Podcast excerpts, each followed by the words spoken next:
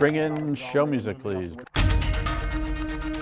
Hi, I'm CNBC producer Katie Kramer. Today on Squawk Pod. Whoa, that's a lot of people watching. Well, TikTok is a very popular application, Joseph. TikTok banned? Reporter Sapna Maheshwari on the social media high stakes. This case is really important for TikTok's future in the United States. The eye popping payday for interns. Lydia Moynihan of the New York Post. There are a couple firms on Wall Street that are paying $150 an hour. These are 20 year olds. Plus, The B word, the F word, I mean, BlackRock. The F word. Yeah, Fidelity. Bitcoin investing at the blue chips. Oh, is the toothpaste out of the tube? Oh, or the horse out of the The horse barn. you can put back. But the toothpaste uns- back in the tube is pretty Oh, impossible. it's impossible. What about unscrambling an egg? Commercial space flight, the return of the IPO, and Chinese fast fashion. They just actually learned how to pronounce it yesterday. We're not in the market for $8 bathing suits. That's all ahead today. It is Friday, June 30th, 2023. Squawk Pod begins right now. Good morning and welcome to Squawk Box here on CNBC. We're live from the NASDAQ market site in Times Square. I'm Melissa Lee alongside Joe Kernen, who is in a very good mood. I'm in a pretty Telling good mood. jokes already at But the no, top no. of the show. You, but you, Becky you were right today. You were right. How many months have 28 days? All of them. Exactly. And you got it because you've heard it before. you would heard the bad dad joke many times from you. Look at the major averages on this last day of the first half of the year. Pretty stellar performance, particularly when it comes to the Nasdaq. The Nasdaq is higher for the first half by just about 30%. The S&P 500 up 14.5%. Of course, we've seen outliers in terms of performance on the upside. Certainly, um, we had Apple, Microsoft, Google, Amazon, Netflix, all up between 35 and 50 percent. Tesla and Meta have more than doubled in the first half already. So, so really quite a performance. Uh, that we're starting the second half with.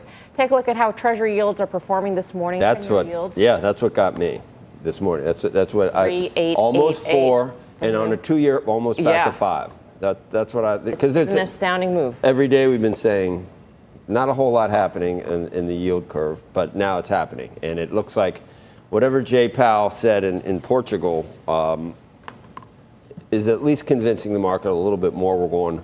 We're definitely. It, it, maybe we don't go that much higher, but we're staying here for a while, and there's no cuts coming early next year at this No. point. At That's all. not what the markets believe. No, it, yeah. it- isn't. And you were mentioning some of those. Uh, we're also talking about Apple. Two point. I just looked at the market cap. I didn't see the what. doorstep of three trillion. I didn't point. look at the uh, bid in the ass this morning. Uh, 189, and it's bidding 190 to 191. So it could happen. Um, Mm-hmm. Could happen pre-market. Sure, not that, is that official if it's pre-market? Maybe. No, Okay. All right. I mean I don't think it is. No. All right. Well, it, it was at 2.98. Or yeah, 2.982. It's whether we close at three trillion. yes, it is. They look for roughly 10% of the of the stock to float somewhere at the open. We're going to try to open in the next 10 seconds. Book is frozen. Book is frozen. Tell them we're ready. It's up 36%. It's the first of three here on the floor of the New York Stock Exchange today as the great thaw of the IPOs continues.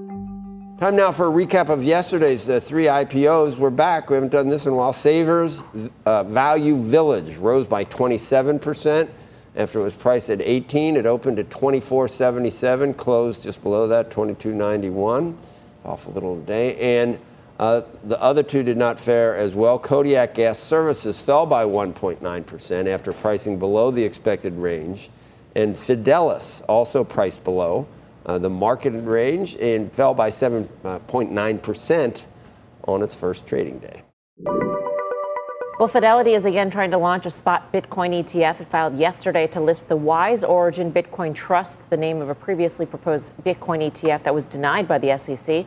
The move comes two weeks after BlackRock filed for a spot Bitcoin ETF. The SEC has so far rejected every spot Bitcoin fund application on which it has made a decision. The agency is in a legal battle with Grayscale over its proposed ETF. BlackRock's filing includes, includes a proposed surveillance sharing agreement that could alleviate the SEC's concerns. Its proposal has sparked a flurry of activity towards similar funds, including moves by Invesco, VanEck, Wisdom Tree, and Cathie Wood's ARK Invest. And take a look at GBTC. GBTC, the discount, trying, yeah, yeah. has, has been really improving on this notion that all these Yeah. guys are filing, something's going to change. BlackRock knew something.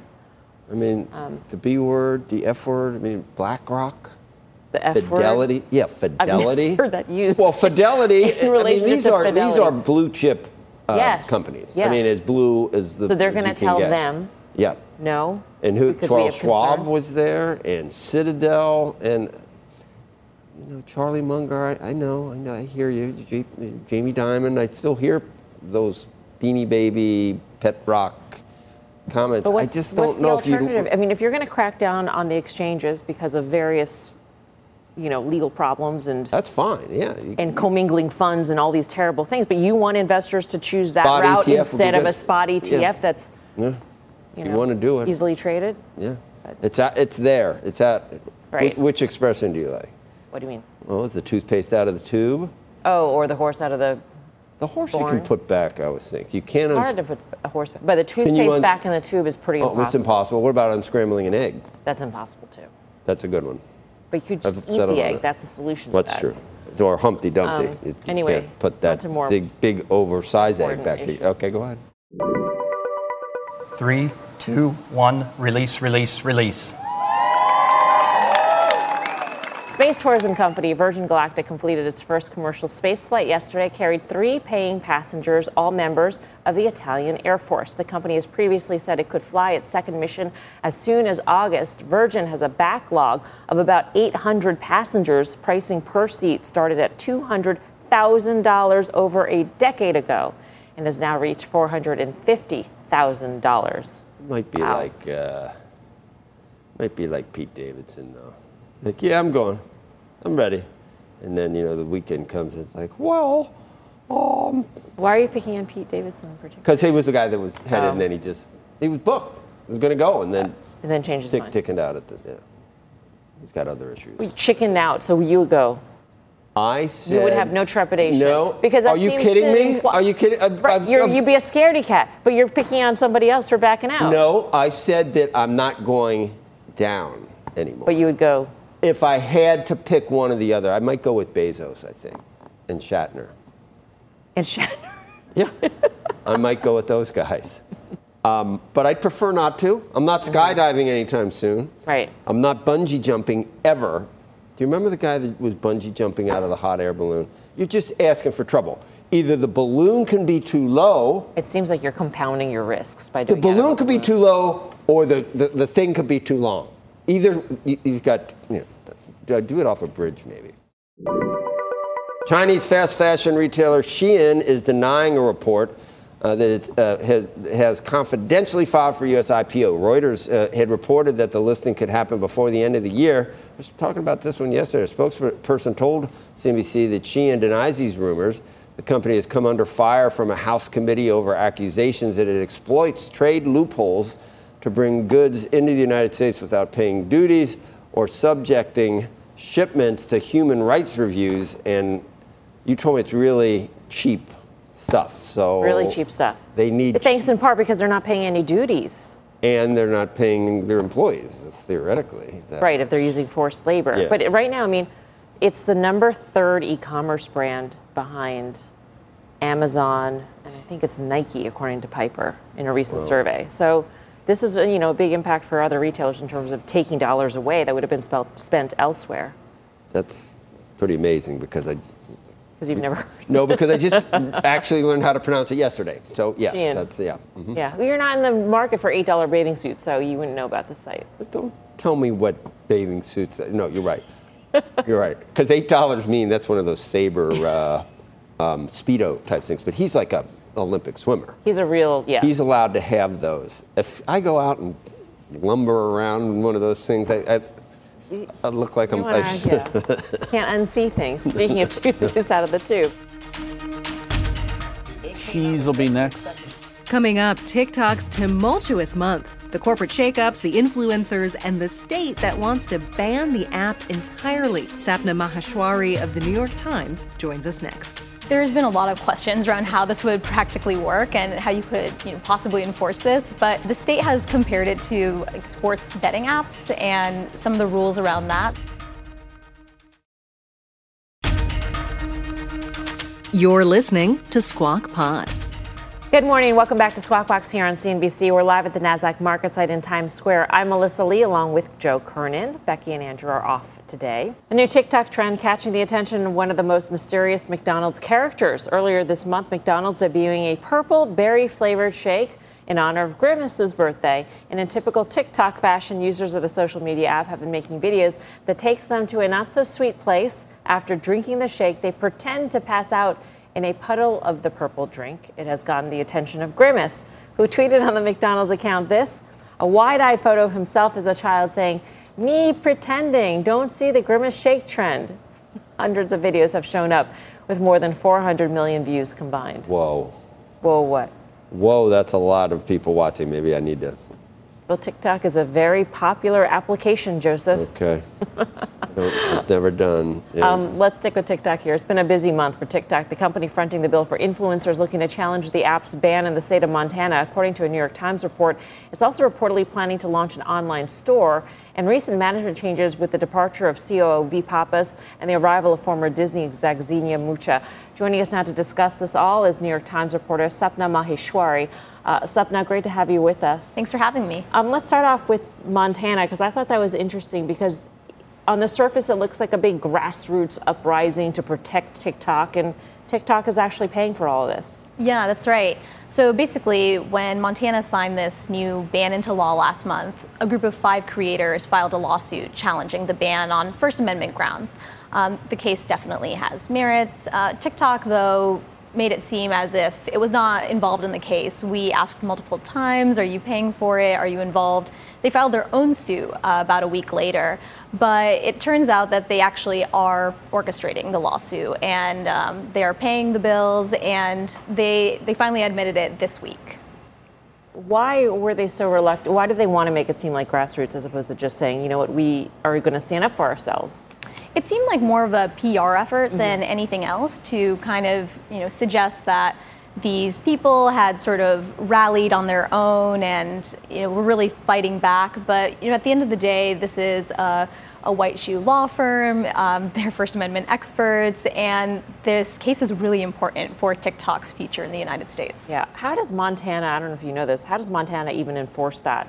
To not be able to download the app within state lines? There's been a lot of questions around how this would practically work and how you could you know, possibly enforce this, but uh, the state has compared it to sports betting apps and some of the rules around that, so they think that they could do it. Right.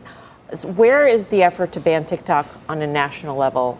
At one point, it was, you know, it was a reason why some investors actually bought into Meta. They thought, well, a ban on TikTok or some sort of curb of operations would be a huge benefit. That seems to have sort of gone away a little bit. Yeah, I mean, there's been no shortage of attempts to to ban the app, and you see it on some college campuses. They've banned it on the Wi-Fi, certainly on federal devices or at the state level. But there hasn't really been any curtailing of the app uh, as far as teens using it. You know, you see trends like Grimace, which you just talked about, and the milkshakes. Um, so there, there really is no, you know, effort right now to ban it on the devices of teens nationwide or anything like that. I want to get to this report that TikTok could start an e-commerce operation. I thought this is different, interesting because it's not just linking to where you can buy something, but it sounds like, according to this report, that they actually want to be a retailer, take on inventory, and also deal with the logistics of it.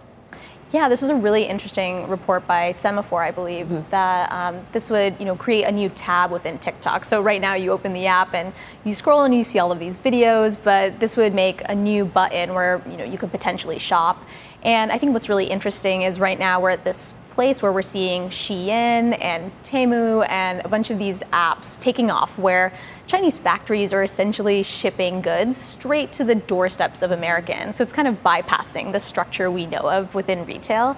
Um, so if TikTok got into this, this would be really interesting. I think that we have seen certainly in the past year, there's been a lot of talks about TikTok going into e-commerce. Um, there's been talks that they could, you know, really start live stream shopping. This is something that's huge overseas and has never really taken off in the United States. So if they actually do this and it takes off, that would be very interesting. It could be a little bit of a game changer given how much time people are spending on it. But um, I would say that there's been a lot of talk around e commerce and TikTok that we really haven't seen come to fruition yet. So nothing new necessarily in terms of the rumors.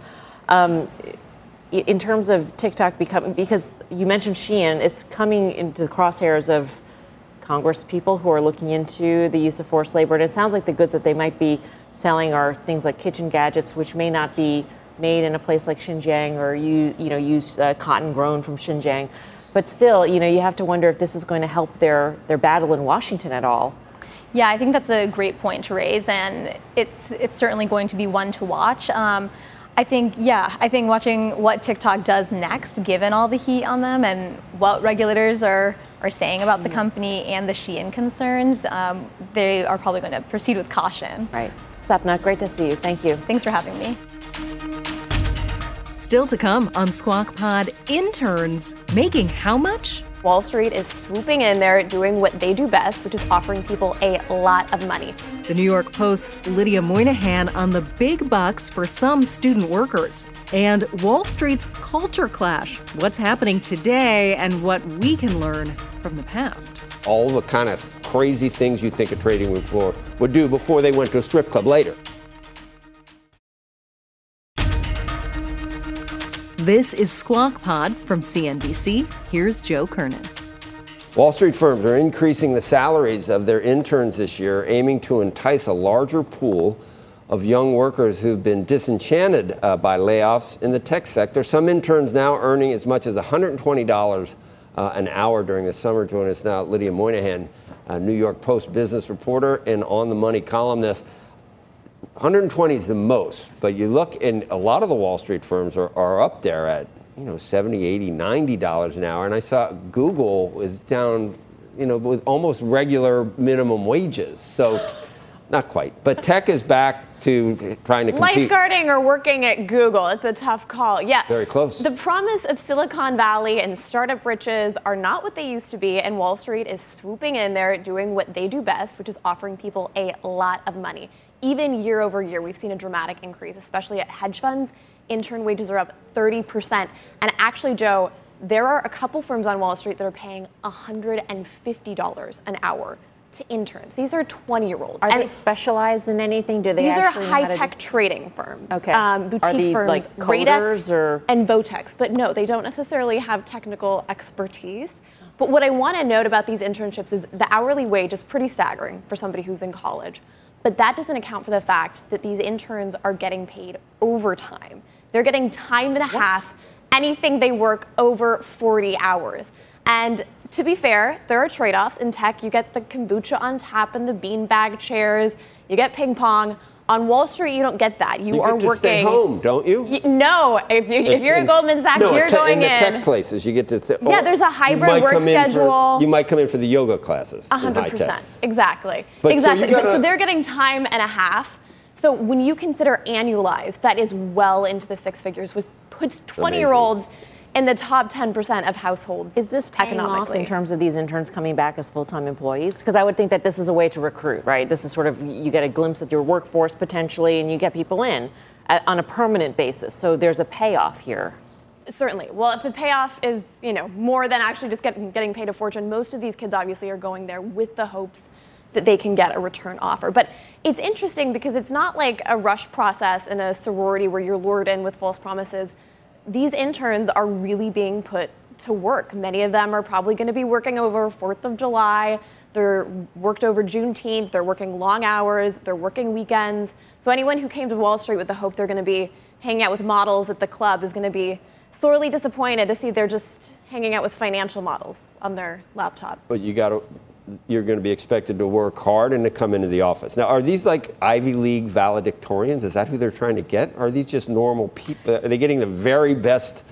Don't look at. I know you're thinking I was talking about you. I no. I was not. Uh, yeah, you- I was referencing Melissa. No, but are They these, would be very lucky to have are Melissa. they- but are these the absolute cream of the crop to getting 120 an hour? They, they want the real talent, right? Absolutely, absolutely. I mean, some of these internships are very competitive at Citadel, which pays $120 an hour. Um, that's about 20,000 a month before overtime. Uh, they had 69,000 applicants for just a few hundred jobs. It Yeah. is more difficult to get an internship at Goldman Sachs than it is to get into Harvard. So Yep. these are very lucrative opportunities, and It's interesting that people, there's plenty of people who are more than willing to pull 80 hour, 90 hour weeks, schlep into the office, and give up a lot of Good. the lifestyle Good. They can make a lot of money. Good. That's uh, this is going back to the way things are, are supposed to be. I, I, I think. Begin It- as you mean to go on. They're, But I'll tell you, I'll tell they're you, bringing this is people not, in in a traditional way. Progressives want higher wages, but not this, not this way. Oh no, no, no, no, no, no, not these fat cats on Wall. We also want to. I wonder if is Monte going to get 120. We- We also want to talk to you about your piece, your latest piece. I don't know what board members get in the Post. Goldman board members uh, proposed adding Tom Montag to the board. Uh, I think it's over 600,000 a year for a few board meetings. board. He's a Yeah. former second in command, so he'd have to work some long hours at 120 an hour. Uh, he's the second in, he was the second in former guy at uh, Bank of America after he left Goldman originally for, uh, 15 years ago.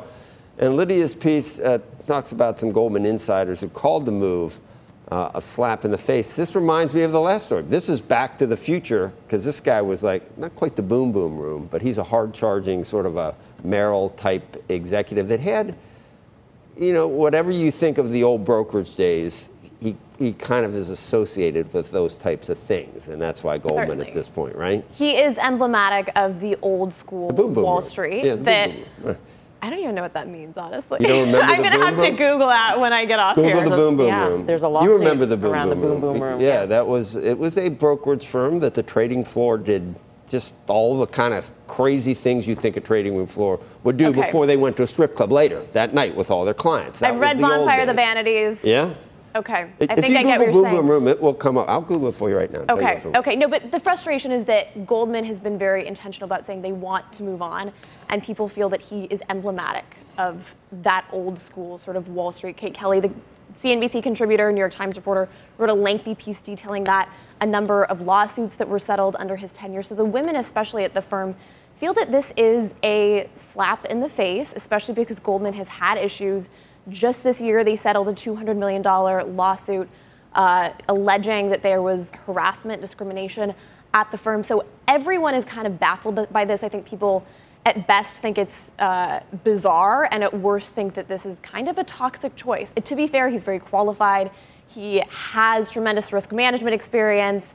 He's worked in trading and security, so he brings that to bear. But I think people feel, couldn't you have chosen somebody But this is who doesn't have this kind of seen as shoring up support for David Solomon. That's how it's been reported. Solomon shoring up support for himself on the board, which seems like an acknowledgement that he may not have support of the board. a lot of people we spoke with said it's a weak move. If you Mm-hmm. feel that you need to dilute out the people who don't like you, that does not mean that you are in a position of confidence at all. All right. So Are we? What is Google telling us?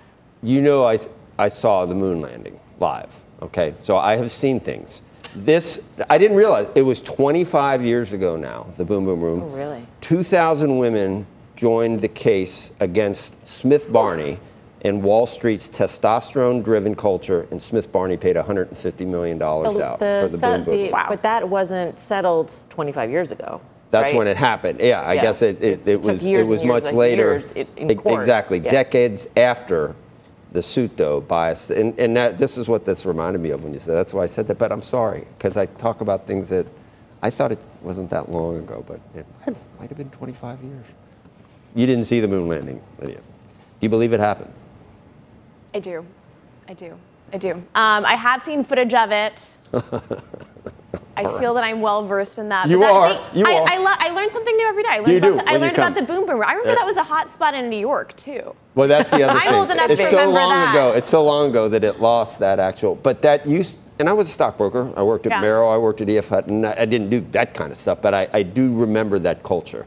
We used to have ashtrays on our sitting right here. That's we why making, I love Europe. They they still have those ashtrays. exactly. But it's, it's interesting too. I will just note that he he didn't necessarily leave Goldman on good terms. He poached Right. a lot of people when he went to Bank of America. So he's alienated a lot of people, particularly women at the firm who are frustrated, but pretty much everyone who worked with him. He was not appreciated by the leadership at the time. So I think everyone is You know, I think the rank and file. I think I, I know this. some guys that are still in that business. Rank and file loved him uh, at Merrill. Well, I will say he was more aggressive than David Solomon when it came to getting people back to work. He certainly made the trains Yeah. run on time at Bank of America, but what means he used to do that, I think, is a question that is up for debate. All right, Lydia, thank you. Great to see you. Good to see you. Yep, you may have a weekend, but uh, you can run, but you can't hide. I'll be back Monday, but before Be that, back I'll Monday. be here at 5 o'clock. Yes, you will. you always mention it, but I'll see you Monday. Yep. And that's Squawk Pod for today, for the week, the month, the first half of 2023. Thank you for listening, for being a part of what we do. Squawk Box is hosted by Joe Kernen, You know I saw the moon landing live. Okay, so I have seen things. Becky Quick, and Andrew Ross Sorkin. Thanks to Melissa Lee for sitting in. And get the best of our show every day in about a 30 minute audio only version right here on Squawk Pod. Click that follow or subscribe button wherever you're listening now. The U.S. stock markets are open for an abbreviated session on Monday, July 3rd, so we will meet you right back here then. Have a great weekend. We are clear. Thanks, guys. Thank you.